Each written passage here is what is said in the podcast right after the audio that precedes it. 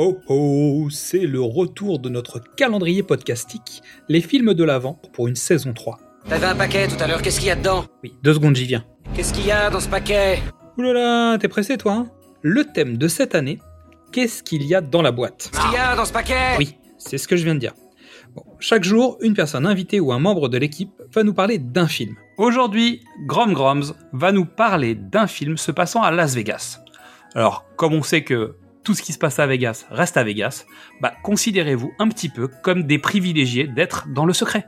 Bonjour à toutes et à tous. On se retrouve aujourd'hui pour parler d'un film dont j'écoutais pour environ la 2747e fois la bande originale un soir en rentrant du travail et qui m'a fait réaliser qu'il collait parfaitement au thème Qu'est-ce qu'il y a dans la boîte? proposé pour cette nouvelle saison des films de l'Avent. D'ailleurs, merci encore au podcast pour cette jolie invitation. Ce film me précipite à Las Vegas dans les coulisses des nightclubs et des cabarets, j'ai nommé l'incroyable Showgirls réalisé par Paul Verhoeven. Sorti en 1995, puis en 1996 en France, le film dure 2h10 et côté casting, il regroupe Elizabeth Berkley, l'excellente Jenna Gershon qu'on peut aussi retrouver dans Bound des sœurs Wachowski, le célèbre Kyle MacLachlan qu'on peut retrouver dans Blue Velvet ou encore Twin Peaks. D'ailleurs, j'en profite pour vous glisser le petit acte de l'épisode, le film est disponible sur Paramount+. En résumé, Showgirl, c'est l'histoire de Nomi Malone qui arrive en autostop à Las Vegas pour devenir danseuse. Elle débute modestement dans une boîte de striptease, mais grâce à son talent, à son assurance et à son bagou, elle intègre la revue d'un cabaret réputé de la ville. Nomi découvre alors l'univers infernal et sulfureux des casinos, des cabarets, des revues, où elle gravit rapidement les échelons et devient très vite une concurrente sérieuse aux yeux de Crystal Connors, la danseuse vedette du cabaret. Le film est absolument à voir pour au moins ces trois raisons pour son histoire rocambolesque. À sa sortie, le film est considéré comme un navet par la critique, pour son côté grotesque, pour la nudité très présente et une violence assez frontale qui est jugée inutile. Mais au fil des années, le film devient culte et est réhabilité par la critique à sa ressortie en 2016. Les thèmes que Showgirls aborde comme le rêve américain ou le patriarcat sont profondément actuels et il en montre toute la nocivité. Le film est aussi à voir parce que tout simplement, Paul Verhoeven et le rêve américain, partie 4. Après l'avoir abordé dans Robocop, dans Total Recall et dans Basic Instinct, Paul Verhoeven réalise Showgirls avec lequel il passe au microscope Las Vegas, l'autre machine à rêve des États-Unis après Hollywood. Le film est tapageur, les acteurs surjouent, tout est exagéré, comme Las Vegas finalement, et comme tout bon film de Paul Verhoeven. Mais c'est pour mieux torturer, voire briser le rêve américain qui lui brise littéralement les individus. Il est absolument à voir aussi pour Elizabeth Berkeley, dont la performance crève l'écran. Pour son énergie débordante, pour sa performance physique qui transpire le travail acharné, et pour la façon qu'elle a d'exprimer une férocité plutôt singulière. Il faut savoir que plusieurs actrices ont été envisagées pour le rôle de Nomi Malone comme Pamela Anderson, Angelina Jolie, Denise Richards ou encore Charlize Theron, et qu'Elizabeth Berkeley considère avoir totalement raté son audition. Ce qui explique sans doute pourquoi elle met dans son jeu toute cette rage qu'on voit à l'écran. D'ailleurs, le duo qu'elle forme avec Gina Gershon qui joue Crystal Connors est électrique et assez fascinant. Bref, leurs prestations valent vraiment le détour. J'espère que toutes ces petites infos vous auront donné envie de découvrir ou redécouvrir Showgirls et surtout la filmographie de Paul Verhoeven. Encore un grand merci au pitch était presque parfait pour cette invitation à participer à ce beau calendrier de l'Avent version ciné et un grand merci à vous pour votre écoute.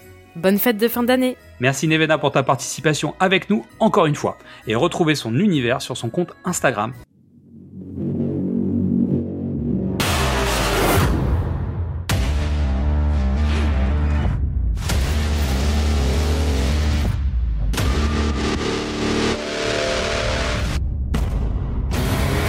What are you going to Vegas for? You gonna win?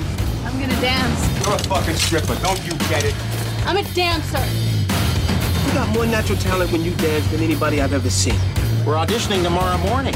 I think you should try out. Oh my god, an audition! Great! You're up there on stage, hoping on a spot. Someone gets in your way, step on them. Okay, ladies, I got one interest here, and that's the show. I don't care whether you live or die. I want to see you dance. I want to see you smile. I can't use you if you can't smile. I can't use you if you can't show.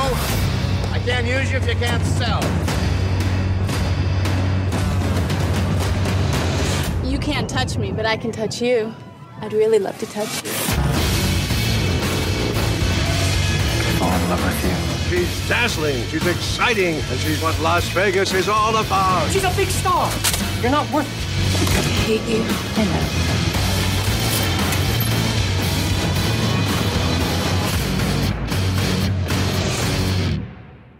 La collection de cette année est pleine de surprises. Encore une nouvelle voix qui vient nous offrir son plaisir des salles obscures.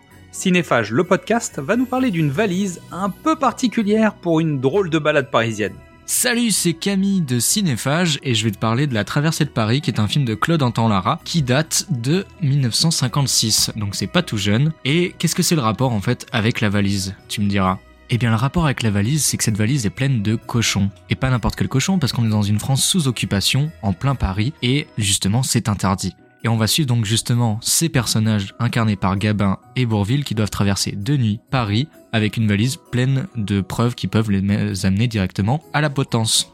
Pourquoi voir ce film? Je te donne trois raisons. Déjà, notamment parce qu'on a un casting pas 5 étoiles, mais juste incroyable, avec Jean Gabin, Bourville et même un petit peu Louis de Funès. Et là, on n'est plus dans des monuments, on est dans des figures tutélaires du cinéma français. Deuxième raison, à toi qui dis tout le temps le cinéma français c'est pas ouf, c'est que des comédies françaises. Non, tu verras que c'est autre chose, notamment des grands films comme ça, politiques, qui parlent de notre histoire et surtout des périodes très sombres de notre histoire. Et troisième et dernière raison, c'est que c'est un film avec des dialogues mais juste magnifiques. On est dans de la bonne gouaille française à l'ancienne, avec le pinard, avec un Jean Gabin, un Bourville et un Louis de Funès qui s'en mettent plein la tronche et ça c'est vraiment magnifique. Donc pour moi, c'est définitivement un film important de notre histoire française et aussi de l'histoire du cinéma en général qu'il faut avoir vu ou revoir. En plus, il y a de la nourriture dedans, donc ça peut pas vous faire de mal. Allez, sur ce, bon appétit et à bientôt. Camille, merci de la confiance que tu nous fais en participant à cette collection. Retrouvez le podcast Cinéphage sur toutes les bonnes plateformes d'écoute et sur les réseaux sociaux. Et comme toujours, retrouvez les informations sur nos différents intervenants directement dans la fiche de l'épisode.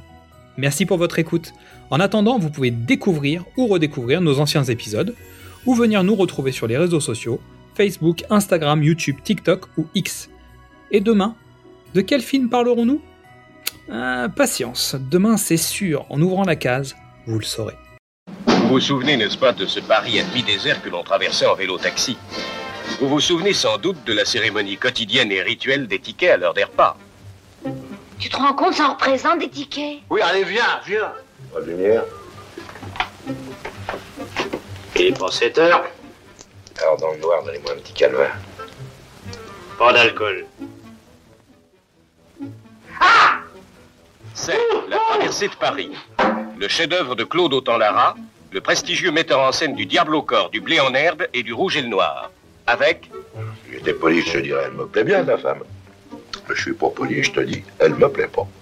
Oh, pourtant, avec ton âge et ton air cloche, hein. avec un éblouissant dialogue de Jean Orange et Pierre Bost, dont vous n'avez pas oublié les plus grands succès Jeux interdits, Chien perdu sans collier, Le Rouge et le Noir. Oh J'avais compris, peintre. Comme ça, ouais. Non, peintre. euh, Comme ça, quoi. Un film extraordinaire, tiré de l'inoubliable nouvelle de Marcel Aimé, La traversée de Paris. Profiter Se taper un cochon de la rue Polibo à la rue de Pic Se farcir toute la traversée de Paris avec partout des flics, des poulets et des frites Oh bah non Hein? Oh Hein Après les flics dont il faut se défaire parce qu'ils ont flairé la fraude, il faut aussi semer les chiens qui ont senti passer un dîner imprévu. Un film au rebondissement continuel, inattendu. Un film haletant, aux mille péripéties qui vous couperont le souffle. Je comprends plus, hein. Si tu es dans l'ennui, je te laisse pas. Eh ben, je considère que janvier n'a plus de cochon. Les flics l'emportent. Adieu, cochon de janvier. Bonjour, cochon de franchise. Suffit, j'en sais déjà trop Bon, mais regarde-moi le mignon, là, avec sa face d'alcoolique et sa viande grise. Avec du mou partout, du mou, du mou, rien que du mou. Lorsque tu vas pas changer de gueule un jour, toi, non Je crois que je vous ai tendus tous les deux, hein Et tiens Bravo, c'est gagné Qu'est-ce que c'est ça? Fous-moi le camp Je t'ai assez vu Ne vous donnez pas cette peine. Il nous y mettra bien tous les deux dans le bain. Vous n'oublierez jamais la traversée de Paris, cette merveilleuse aventure de Gabin le dur et Bourville le timide, ponctuée de rire, d'humour, de suspense et d'émotion, magistralement réalisée par Claude Autant-Lara. La traversée de Paris, grand prix d'interprétation à la Biennale de Venise 1956.